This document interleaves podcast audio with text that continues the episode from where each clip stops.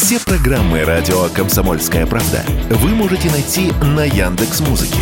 Ищите раздел вашей любимой передачи и подписывайтесь, чтобы не пропустить новый выпуск. Радио КП на Яндекс Музыке. Это удобно, просто и всегда интересно.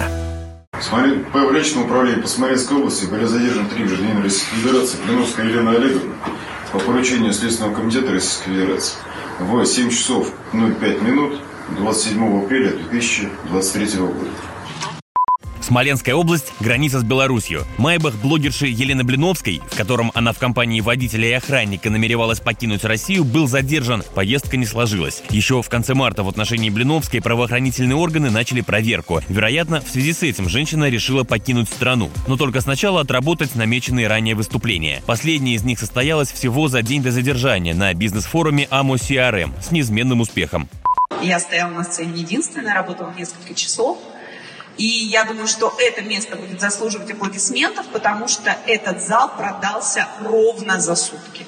Теперь же Блиновской предъявлено конкретное обвинение – неуплата налогов на сумму свыше 900 миллионов рублей. По данным следствия, Блиновская, оказывая информационные услуги посредством сети интернет, применяла схему дробления бизнеса и таким образом занизила полученные доходы. Как работает эта схема, Радио КП объяснила маркетолог, блогер и предприниматель Юлия Родочинская. Многие использовали схемы, когда разделяли и на разные П, принимали суммы, соответственно, получалось так, что они этого делать не должны были, и условно это все был один бизнес, но они его разделяли, и от этого сейчас налоговая соединила все эти Пшки, поняла, что там была такая сумма, что налог был бы гораздо выше, если бы это все было честно. Кстати, о своих заработках и отношениях с налоговой Блиновская в деталях рассказывала в интервью Ксении Собчак год с небольшим назад.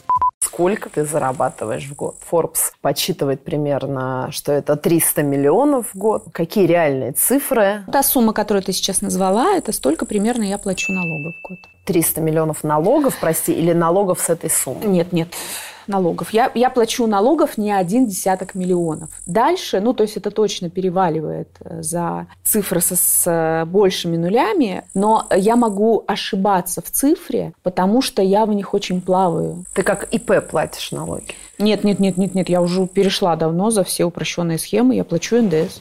Елена Блиновская известна как блогер, телеведущая и организатор популярных курсов по психологии и личностному росту, марафонов желаний. В Инстаграме у нее почти 5,5 миллионов подписчиков. Проблемы с законом у популярных блогеров, продающих онлайн-тренинги, стали возникать этой весной. Сперва громкое дело против Валерии Чекалиной, также известной как Лерчик. По данным следствия, вместе со своим мужем, также блогером, Чекалина задолжала государству 300 миллионов рублей налогов. Затем уголовка против Александра Митрошиной. Повод тот же самый, сумма чуть скромнее – 120 миллионов. Василий Кондрашов, Радио КП.